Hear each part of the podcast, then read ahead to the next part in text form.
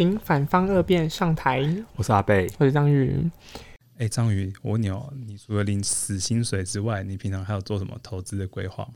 我没有，就除了储蓄险以外啦，就是我没有其他的理财的那个。储蓄险是你在缴，还是郭老师？还是啊？不是，还是彭老师帮你缴啊？我自己缴，我自己缴。啊、对。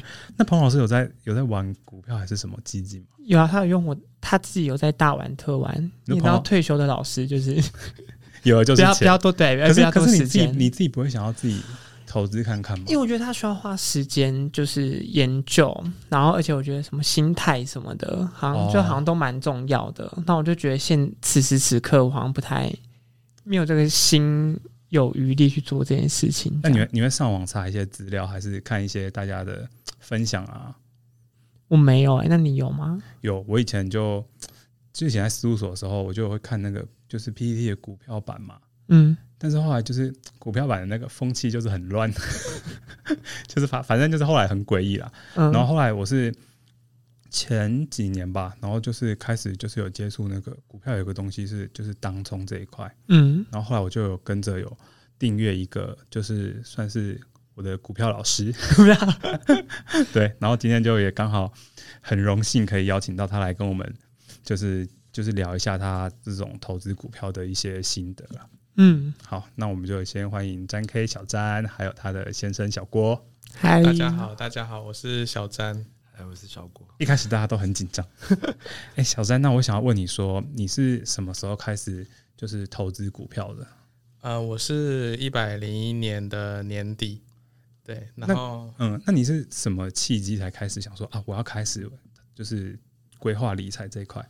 呃，其实我原本对投资完全没有研究，嗯，然后我也是就跟很多人一样觉得，哎，投资就是有风险，所以我可能就是有收入就是一直存钱，然后我是高中毕业之后就进海军官校念二专班，然后二专班学生那时候是有每个月零用钱大概一万三，嗯，然后我是几乎没什么物欲，没什么消费，所以两年官校的钱就是傻傻一直存，然后下单位半年。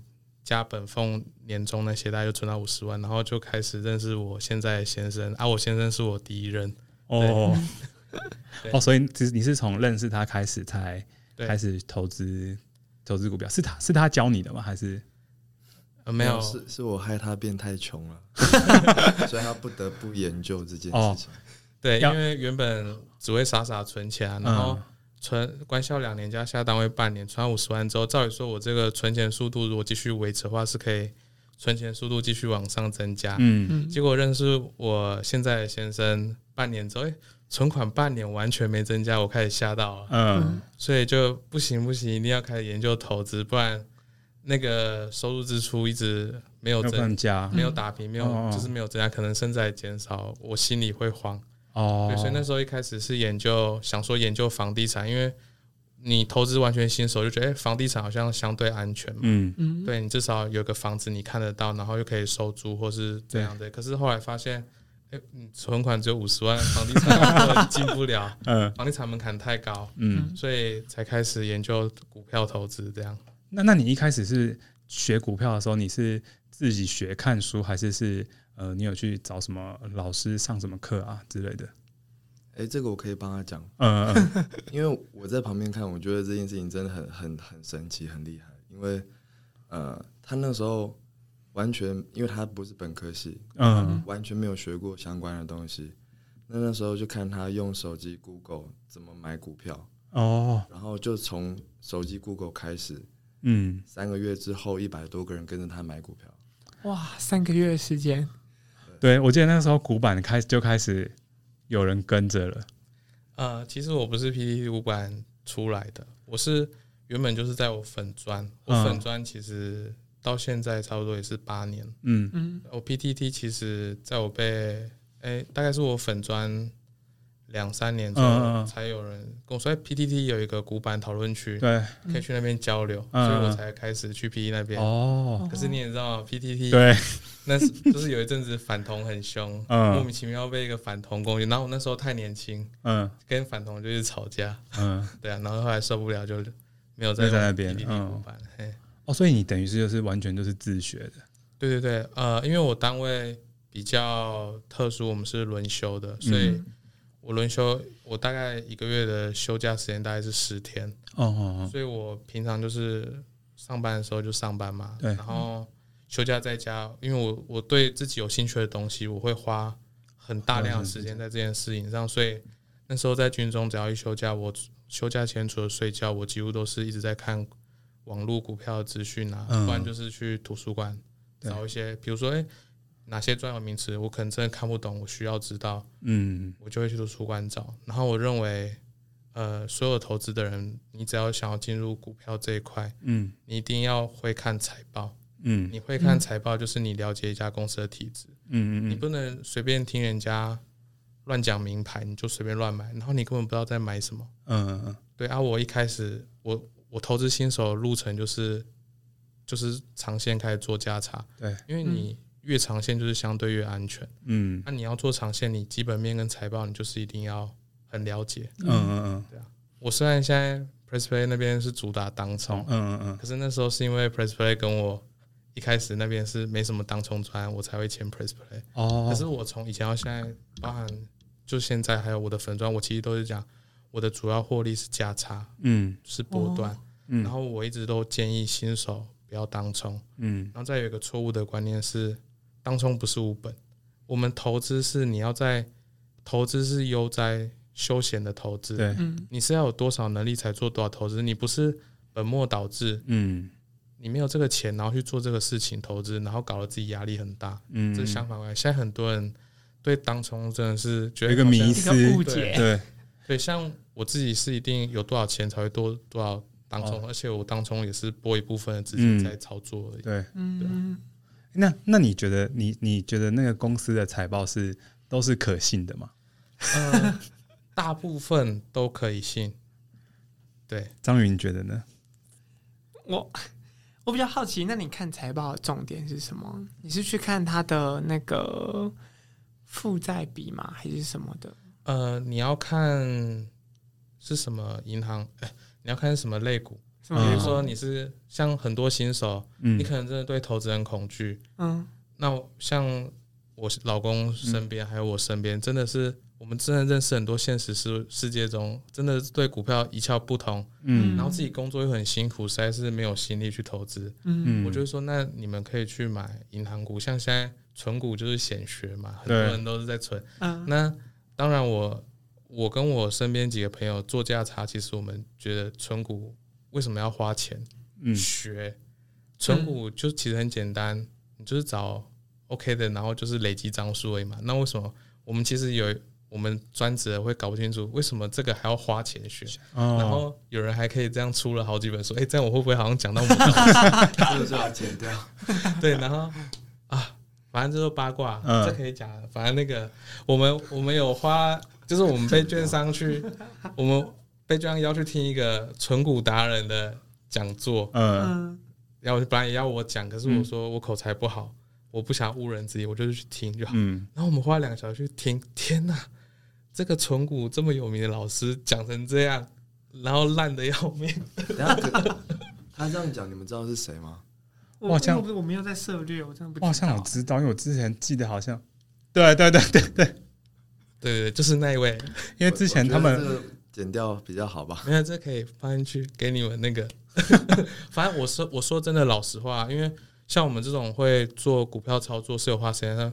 那个存股，你就是比如说你像存银行股，就很简单的概念嘛。嗯，你钱敢放银行邮局活存或定存，嗯，那一样的单位，你为什么不买这个银行的股票嘞？嗯嗯嗯，你钱一样，你都敢放在他那了？对啊，那银行利息比较高。嗯，那你就算都不懂，你长时间就是存着张数，你利息高，你那个一定会回本，成本一直降低的。嗯嗯嗯、那存股的原理不就这么简单？那、啊、你要买银行股，只要注意什么？背离单张覆盖率就好了。嗯，哦，对对对，背单覆盖率什么？我稍微讲讲，就是如果如果我发现什么问题的时候，我我这个钱有没有办法拿回来多少？嗯嗯，对。那背单覆盖率高有什么好处？就是比如说，像银行最多的业务几乎就是房贷嘛。对，那你就去找背离单覆盖率法，你会发背抵呆账覆盖率高的银行，你会发现它的房房贷业务比相对高，嗯，那这种就很有保障啊。要是有人房子房贷缴不出来，嗯，产权在银行手上，他是不是可以法拍？嗯，对。那我钱一样拿回来，那这样是不是相对保障很高？嗯，所以其实银行股你要存股安全，银行股你就是找背离贷上覆盖覆盖率高的就好了。嗯，对啊，然后有配股配息，公司营运正常的，没有什么重大掏空案有的没的就好。嗯，对啊。哎、欸，你有没有觉得？Steph 如果不会写财报的话，就叫他去买个股票好了。好像是，因为我觉得很专业。就是我们会我们会这样问你说，财报就是我觉得你觉得财报可不可信？就是因为因为我们两个之前是在四大会计师事务所出来的，所以我们会觉得说，有的时候那个财报的数字啊，其实是透过就是怎么讲，有点像是 argue 来的，就是他那个数字其实是有一点，呃，当然大方向不会错，但有些、嗯、有些。嗯，可能譬如说我们现在第一版给出去的 EPS 是零点六好了，那可能当公司的财务长就会直接拍桌子啊，就说什么为什么要我们我们就是要一，那我们就要想办法，就是 可能找一些东西回冲给他。呃，其实这个财报有没有判办法判别真假？嗯、其实就稍微讲一个简单的就好，嗯、你只要同产业的股票一定。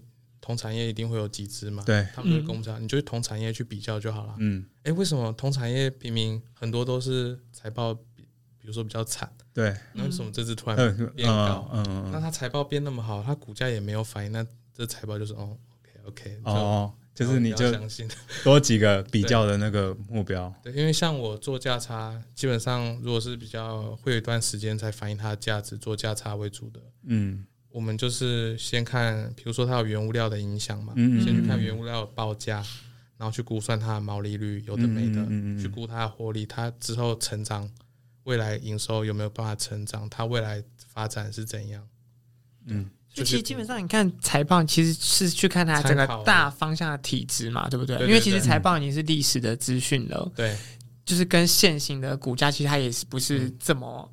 直接的相关，所以你其实以那个去当做参考说，然后再搭配它可能最近的未来走向走向。其实我做价差，我很喜欢找那种哎、欸，毛利率、营业利率其实都相对稳定的、啊，然后最好是有成长，哦、然后股价反而就是它营收一直就是它的财报都是很漂亮的，没有什么起伏变化，嗯，然后有稍稍的成长，可是它的股价可能就突然开始走低，然后打底的这种，嗯，就是我会习惯找这种。因为基本上技术面搭配基本面财报这些，嗯，我们就是做价就很简单的概念嘛，买低卖高，这样就价差能赚钱。那很多人现在投资观念，如果你已经笃定你是要做价差了，嗯，观念是错，你怎么一直去追高？哦，那你追高风险也相对高。你如果是做极短线，OK，你追高 OK，比如说当冲，嗯，我们当冲做创新高就是对，就是做强势突破。可是你是至少。很像很多上班族没办法盯盘专职，至少要一两个月起跳那一种嘛，嗯、做价差。那我们就是相对买技术面先找低档的，嗯，然后财报是 OK 的，嗯，很稳定。它只是突然走低，反映整个大环境之类。那我们长期持有是不是就会有反相对高安全的赚钱几率？因为它本身的业务什么之类都还 OK 嘛，对只是受大环境、嗯、不管任何投资风险一定要摆第一，嗯，对。哦，所以所以大家简直都是误会，想说你会在 PP 那边讲当中，以为是你会是一个以这个就是玩高杠高杠杆，然后玩高风险的人。没有没有，呃，我认识的很多投资专职的嗯达人嗯，我们讲我们真的都是几乎都是风险摆低，很重视纪律。嗯，对，像我当中可能会觉得，哎，为什么我好像每次因为我都会抛对对对，很常抛嗯。为什么常常赚个几万几十万？对，嗯。可是其实你们会认真看，我那个只是量大而已。对对，就其实其实你没有很贪心说跳什么多少档，其实没有，因为其实你都是固定的，比如说可能跳一两档，其实只是因为你的数量乘上去嘛。对，而且越短线风险越高。嗯嗯。所以我们反正。长线、短线当中都是最注重的就是趋势，嗯，你的那个线型趋势。所以像当冲极短线，就是它是长线价差的浓缩机制，所以你那个就是要你的反应很及时。它只要一趋势改变，我们当冲就是不能贪，嗯，你就是哦，OK，我们有赚就好了，对，因为你看嘛，你很很多人会觉得当冲为什么会好像很容易赔钱，嗯，然后长线好像可以存活比较久。废话，你长线你那时间拉长，你又不会马上赔钱，嗯，可是本质都是这样，你没纪律，你就是会赔钱，嗯，你该停停损不停损，你该赚钱不赚钱，嗯，只是你长线放长，所以你越短线，你的纪律越是重要，嗯，对啊。那那个就是像在当冲的时候，那那个短线就是它，呃，你要怎么判断说，呃，就是它大概跳过多少档，你大概会设在什么时候，就是让它卖掉？是你会看那个趋势的量还是什么？呃，我当中我会先习惯，比如说像我最习惯操作的交易就是一百到一百五，对，因为跳一档零点五就是五百块嘛，对，那其实你手续费尽管是六折，一般电子下单六折，对，你还是一张就是都跳一档就赚钱，那。OK，我知道它成本都扣掉，跳几档赚，比如说跳一档赚。嗯，那 OK，我当然有时候我不会只想赚一档啊。对，那那我就我们盘中就很重要，我们盘中设定的依据达成条件的时候，嗯、我们要怎么判断要要不要出场？嗯嗯，当然我自己绝对不可能永远都出在最高点。对，嗯，很多人都知道我都是不是不是在最高点，我只要我怎么出场，只要它盘中，因为我们技术面是已经当中前就已经先抓对。那我们盘中要看什么？就是盘中的即时走势。嗯，它盘中不是九点到一点半收盘会有一个盘中即时走势。对，我们那个只要趋势一变，嗯，OK，有赚钱，反正我知道成本在哪，我这个状态是赚钱，那我就出了啊。反正我当中就是能越早下课，钱收到口袋安全就好了。所以等于是看看那个趋势有没有开始走反方向了的那个时候。对，就是反正赚超有赚就好啦。我是很不贪的，钱收到口袋才才是真的。对对对，他每天的那个口头禅就是啊，我又少赚多少钱多少钱。嗯，可是你仔细想，他这个口头禅其实很惊人，因为这表示他每天都赚。对对，是要赚钱才能讲这种话。你不要说每天都赚，我还是有赔钱的。就是他几乎都赚，是就是因为他很胆小，他一赚就跑了这样。呃，其实我也不怕人家来看我操作，因为。像我们周遭有很多朋友，嗯，他们想要来看我，都欢迎他们来我我们家里看我操作，嗯，因为我的操作依据就是很简单，就是你知道成本，然后趋势对，有量，价位 OK，然后依据符合达成就操作，对，啊，所以我对账单 PO 怎样，我就实际操作是那样，我不会像一些有人说什么是合成的，没有没有，我的对账单绝对都是真的，对，你自己的事情最好不要攻击别人，没有攻击别人，这是很多人都知道的事情。那那那个当初就是，譬如说像现在每个礼拜 PO 那些标的啊，你是怎么选出来的？嗯、呃，怎么选？因为其实我我不是工程，我我其实对电脑没有很赞，我不会写程式，所以我几乎都是因为像我我自己是一天睡六到八个小时，嗯啊，我几乎其他时间除了醒着时间，除了吃饭，就几乎是泡在股票上面一直看，哦、嗯，对。然后现在因为之前身体出状况，嗯，所以我才会改版。因为以前我 PP 是每天都会发文章嘛，对。后来身体真的出状况，就是我每天都睡短的话可能两三个小时而已，啊，我睡比较多时间就是六到八个小时，嗯。可是因为你知道我进到股票世界，我会完全忘记时间，我会一直看一直看，哦，因为股票每天的资讯太多了，嗯。对啊，所以你就会觉得看不完，天哪，太好看了！我想要再找股票就是看，然后看，哎，莫名其妙一天就过了。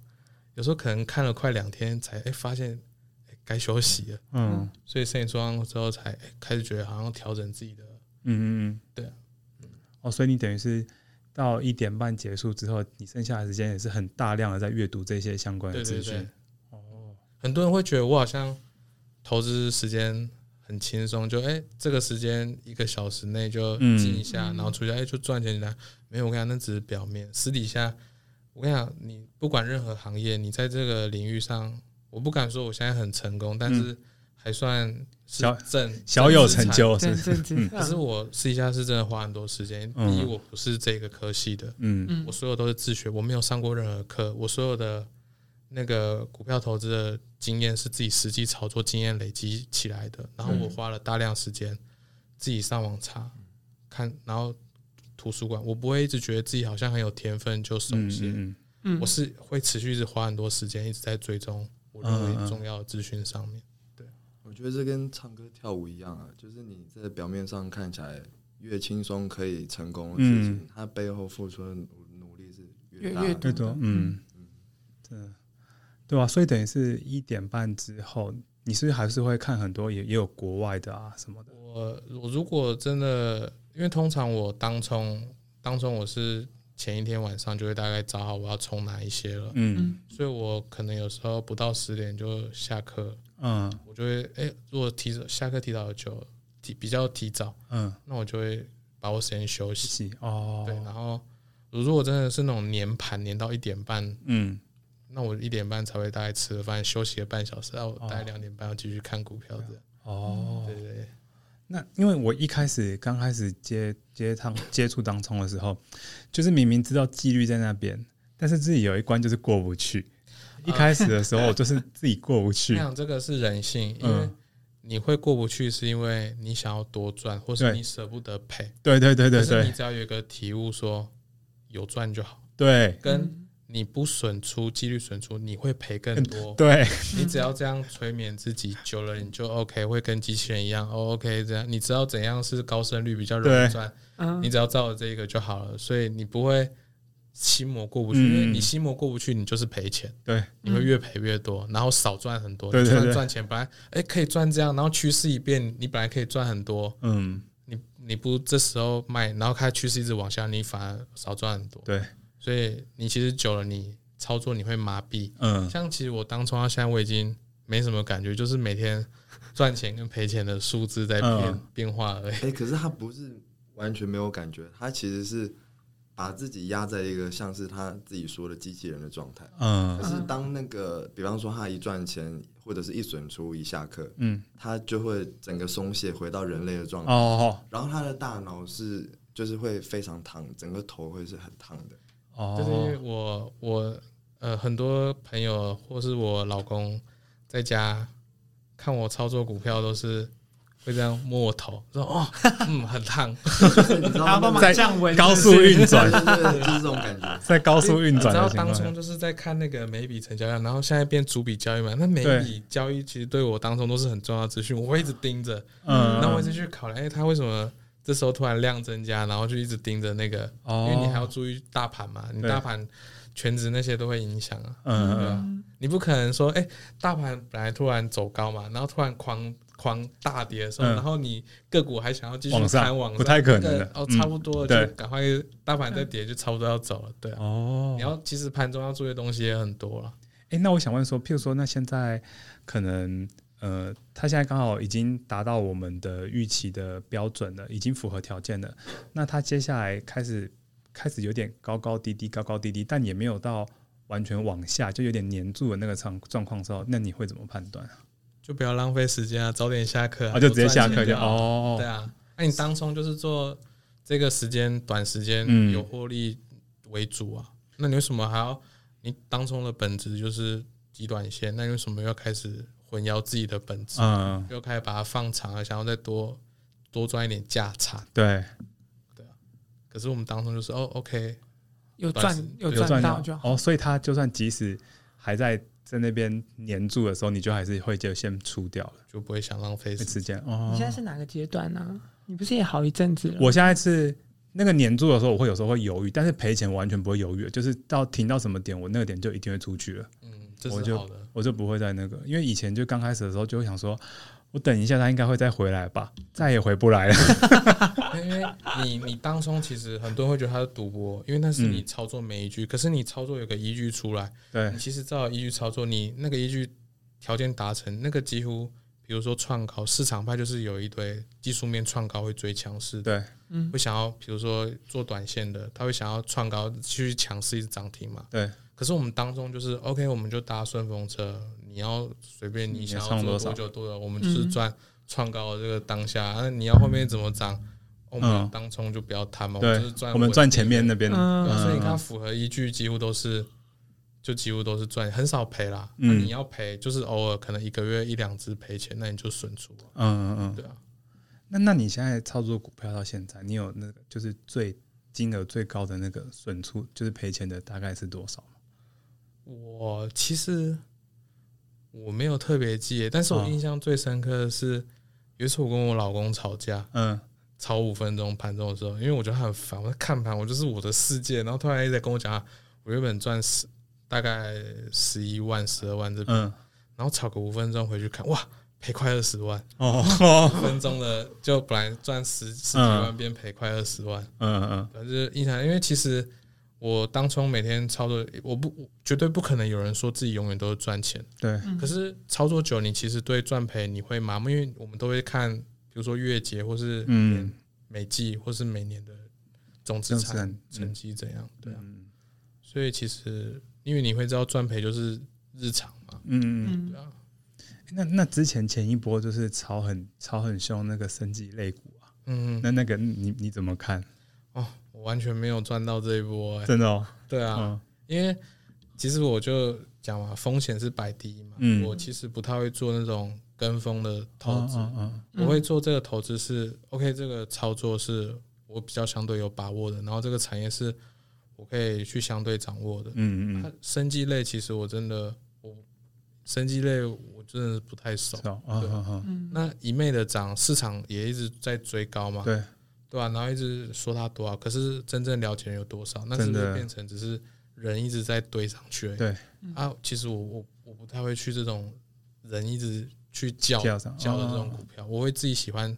如果是要做价差方向性，我会自己习惯去找找我自己喜欢的模式，然后营收财报这些，就我前面讲的是我自己可以接受，我觉得它有价值的，嗯，我去买。然后你通常你照这个模式布局之后，常常到一个时间反应。我们这种股票就会变成别人热门讨论要买进来，因为大部分市场的人真的是盲目的，市场派好像在说什么是热门就照着买。可是我们这种买在相对，就是我讲技术面相对低档，我们先布局，我们已经看到它未来是有一定的获利空间，嗯，我们已经先买好了，对啊？就是给时间反应嘛，比较安全，对啊，啊，就算是长线做价差。你自己还是还是会有一个停损依据啊，比如说它财报突然变很惨啊，嗯，有的没的、啊，那你就是这支不行，你就损出啊，嗯，对啊。那那你对于那个，就是有的人是会像现在就很超常有银行打电话来说，那要不要现在信贷一百万啊？然后现在大家都会拿来投资啊，什么什么的。嗯，我自己习惯是听到我都会拒绝啊，因为嗯。我其实我这个人是风险摆第一嘛，嗯嗯，然后我会觉得，其实你不管你有多少钱，你尽你尽管可能只有十万块，或是你是好几千万，那其实你十万块你也可以投资啊，你只要方式对，你资产虽然可能资本没那么大，慢慢的对你自然你有赚钱资产一样是会慢慢上去啊，嗯，那你为什么要突然借了一笔信贷，嗯，然后你有压力，如果你你信贷你能保证你一定赚钱吗？对，那你没赚钱，你是不是还钱压力又更大？啊、嗯，对啊，所以你也不，你也本身是不太赞同是用借贷的方式来投资的。对，因为我觉得这种真的是就本末倒置嘛。嗯，其实不只是借贷，因为包括呃，他身边他的他的妈妈，或者是他身边一些好朋友，嗯、都会希望问他能不能代操，嗯，可是他都会拒绝，因为呃，不只是跟别人借钱，或者是融资。即便是很要好的人的钱，嗯，都有可能在关键时刻让他判断失准，哦，所以他会觉得，就是这些钱如果是自己的，而且是有规划过的，嗯，他会比较在自己的掌控之中。哦，你自己的钱就单纯是自己的钱啊，如果你是。别人的钱来拜托你吧，那你是不是要考量？哎，要帮他多赚一点绩效，或是怎样？那就是会多一个因素。你比如说你讲的信贷那种，嗯啊，这是信贷，我跟人家银行借来的，要付利息，嗯，然后然后要算那个利息要多少多少，啊，就会影响到心。因为其实股票反应，我很常讲，股票技术面操作有的没的，你越短线，它其实越反映人性。嗯，就像当冲嘛，你人性就是看到强势创高。人性就是去追高，嗯，所以越短线人人的心理层面上面吃人性越高，嗯嗯嗯，诶，那你在这个就是股票这边啊，就是你已经算是有一点成就了，那那这个有就是让大家觉得你这个就是同志的身份有更获得认同吗？还是没有？还是就是本身你本来就也就是你周遭的朋友本来就也是保持支持的态度，或者是本身不排斥？嗯，我原本是连自己身份认同都很不认同，我是一个很深贵的同志。嗯，我在认识我老公，我老公是我第一任，我在还没认他之前，我是完全没有让人家知道我是同志身份，连我家人也都不知道。嗯，然后为什么会开始有人知道？是因为我认识我老公。嗯，我们那时候在台北五分埔逛街，然后在路边吵架。嗯，然后我老公说，为什么他身边所有朋友都知道我的存在，他家人也知道？因为我老公他已经很开放，他很早就出轨。嗯，他就说我这身边完全没有任何人知道存他存在，可是我就跟他讲，我在军中，军中的体系我要保护自己。嗯，然后基本上我我家人我不知道能不能接受，我也完全没有表态。嗯，然后他就吵架，他就在路边说，你身边至少要有一个人知道我的存在。嗯，这样他找不到我的时候，他可以找那个人问我在哪里什么之类的。然后那时候我们吵架，我说我真的不想讲。然后说吵架人冲动嘛，吵到一个点会失去理智。嗯，当下我就打给最亲，第一个脑袋想到最亲的人就我妈。嗯，所以你看直接吵架，直接跟我妈讲，在没有任何准备的情况下直接打。妈，我是同志，我跟你讲我是同志，那我已经交男朋友，有的没的。我妈这么猛哦。对，我妈那时候第一天。就当下接到的时候，因为那时候，呃，大概八年前，嗯，那时候就是同志游行，就是议题开始出来了，嗯、所以人数也很多。我妈就说：“你该不会是看了新闻，想帮同志发声吧？”然后准备你不要骗我，我妈就很不能接受。嗯，然后我就说真的。然后从那天之后到我退伍，因为我当兵六年嘛，嗯，到我退伍，他们我父母都不太能接受。哦，对，就一种微妙的尴尬平衡，嗯，也没有说决裂，就是不太会聊这个话题。哦，就是现在我比较接受了吗？现在，呃，我觉得他们有进步，嗯、因为呃，我们其实也不能太强迫长辈，嗯、因为他们以前受的教育环境，而且人都会在意面子，所以我我并不会太强迫他们。但试一下，我当然希望他们能接受，完完全全接受，所以。有时候我还是会去讲，但我妈现在是慢慢一点一点来的感觉。对，我妈现在蛮 OK 的，常常会跟我还有我老公一起吃饭。哦，哦，所以是哦，所以是现现在他们还是在有在慢慢的转变。对对对，我觉得人是会进步，因为人都是对未知的东西会感到恐惧，觉得这样可能会不会有危险啊？然后在意别人怎么看啊？可是。其实我一开始也是很怕跟人家讲我同事，可是后来，哎，自己看开，然后四处讲，反而觉得没什么，因为你自己感觉自在，嗯嗯嗯，别人觉得你自在，其实就不会怎样。你如果自己很扭扭捏捏，嗯，别人就觉得扭扭捏捏，不太敢讲有的没的，然后在那边介意来介意去，可是你自己很坦然接受。像我，我们现在我们两个都算现实生活中很公开，网络上也很公开，嗯嗯嗯，我们连买房子，或是我们现在住的社区大楼，嗯。我们几乎全栋都知道我们是结婚的夫妇关系。嗯，对啊，就你自己生活，你认同自己，你就是让自己生活的轻松一点嘛。嗯，我们这个又不是怎样，我们又没有影响到别人生活。对啊，那为什么不要就让自己舒服一点？嗯嗯嗯。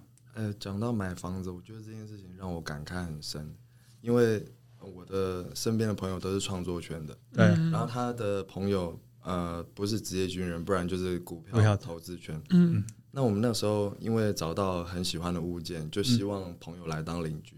对，结果我们到处宣传之后，只有他的朋友买得起，我 身边我身边所有的朋友都买不起。创作圈的朋友，创作圈完全没有人有办法。那我我是觉得说，因为我们自己是同志身份，那同婚是最近才刚过，对，所以呃，其实。即便这件事情已经法案过了，可是其实大部分的同志都还是没有把结婚当成选项的习惯，因为我们已经很长时间爱情是看不到尽头，哦、看不到结局的。所以我觉得投投资这件事情可能对同志来讲是更重要的。如果你不敢想想象要结婚，那你是不是要为自己的未来做更多的规划和打算？嗯，然后在我想要。呃，透过这个节目跟大家讲一个迷思的观念，嗯、就是很多人会觉得为什么男同志好像生活比较乱？嗯，很多人传统观念真的是这样，嗯、觉得男同志讲这个干嘛很乱，刚好趁这机会去。但是因为为什么你还没同婚以前，人家异性恋，异性恋还是有人结婚会外遇偷吃，有的没的。对，那你们至少可以结婚，一些人可以结婚，那同志是。感觉没有未来，我跟这个人在一起没有任何保障，就是在一起而已。嗯嗯，虽然说结婚只是一，可能对很多人来讲只是一张结婚证书，一张纸，但是当你连那张纸，连一个可以想象的东西都没有的时候，很容易一吵架就分手。哦，对啊，所以就是这样。哦，因为你就想，男同志已经看不到，那时候还没同婚过的时候，男同志看不到未来，那你负那个责任跟另外一半在一起，那个连结感会很重吗？那你异性恋至少很长，很容易看得到未来，你未来生活怎么规划？嗯，男同志可能大部分，如果你不能结婚，就是一个人走，不然就是两个不能结婚的人只是在一起生活。因为异性恋，因为他觉得固定，就是好像说结婚，就是交往一阵子就可以走到结婚，而且可能这个阶段的感觉，之后可能又会觉得说啊，有小孩了，然后有什么牵绊可能更深一点。你看，然后像现在同婚过了，我们同志也很多人结婚啊。对，那我们稳定，其实你去看数据。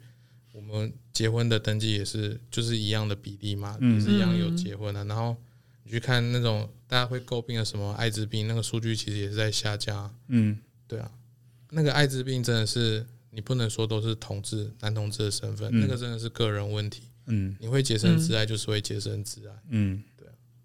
我也觉得好像如果今天不管就是即使是同志，他们感觉就是真的，就像刚刚小郭讲的，好像在。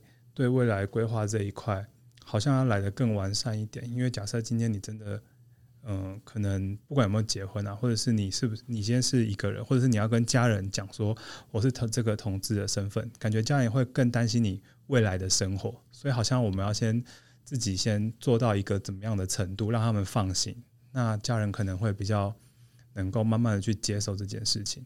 对啊，我相信所有的父母都是爱小孩的啦，嗯，第一时间会。希望小孩不要是同志，这个真的也是人性。对，因为会想到说，哎，你是同志，那你在社会上怎么办？会不会被欺负？因为台湾就是相对这样。那可是其实是同志身份并不是同志的错。嗯，我们要改变的是这个社会风气。对，所以你自己，你首先你同志一定要认同自己身份嘛，觉得无所谓。嗯，你觉得无所谓，开始慢慢去让周遭人觉得，哎，好像没怎样，你生活一样过得很好，然后。你自己过得很好，人家觉得你这同志身份并没有怎样特别，你就是一般人而已。对，对啊，就这样。而且也其实也不止同志啦，因为现在越来越多年轻人是其实是不想结婚的。对，那可能就要想想清楚，你既然想走的不是传统的路，那你将来是不是要多为自己打算？这样。哦，我自己是很习惯规划了，就是我会规划大方向，说我想要。比如说年纪大概几岁，嗯，这个阶段我想要有怎样的成就，嗯，那我想要在这个年纪前完成什么事，嗯，就会尽量朝这个。因为现在很多年轻人是没有这种观念，就是得过且过，嗯，你日子就一天一天这样浪费了，对，就是不知道自己在生活什么。创作圈的都这样，其实这也不能怪年轻人，因为现在薪水算就是两万多、三万多，大部分年轻人薪水，嗯，人家觉得薪水这么少。还能做什么？对，就觉得很好像做什么时候绑手绑脚，那为什么不要当下活得开心就好？嗯，所以其实整个社会环境你也不能太苛怪，就是不懂规划的年轻人，因为你规划你也规划很难规划，对啊。可是还是要规划。我在这边建议所有人，你只要有规划，你有一个目标，你好好的存钱投资，嗯，你一定可以达到目标，嗯，积沙成塔，嗯嗯。那今天就谢谢小詹跟小郭来跟我们分享这些经验。好，谢谢。看如果大家听众还有想要什么，就是可能有什么想要知道的，也可以跟我们讲，我们会再来找他们。对，好，高兴上你们节目。好，谢谢，谢谢。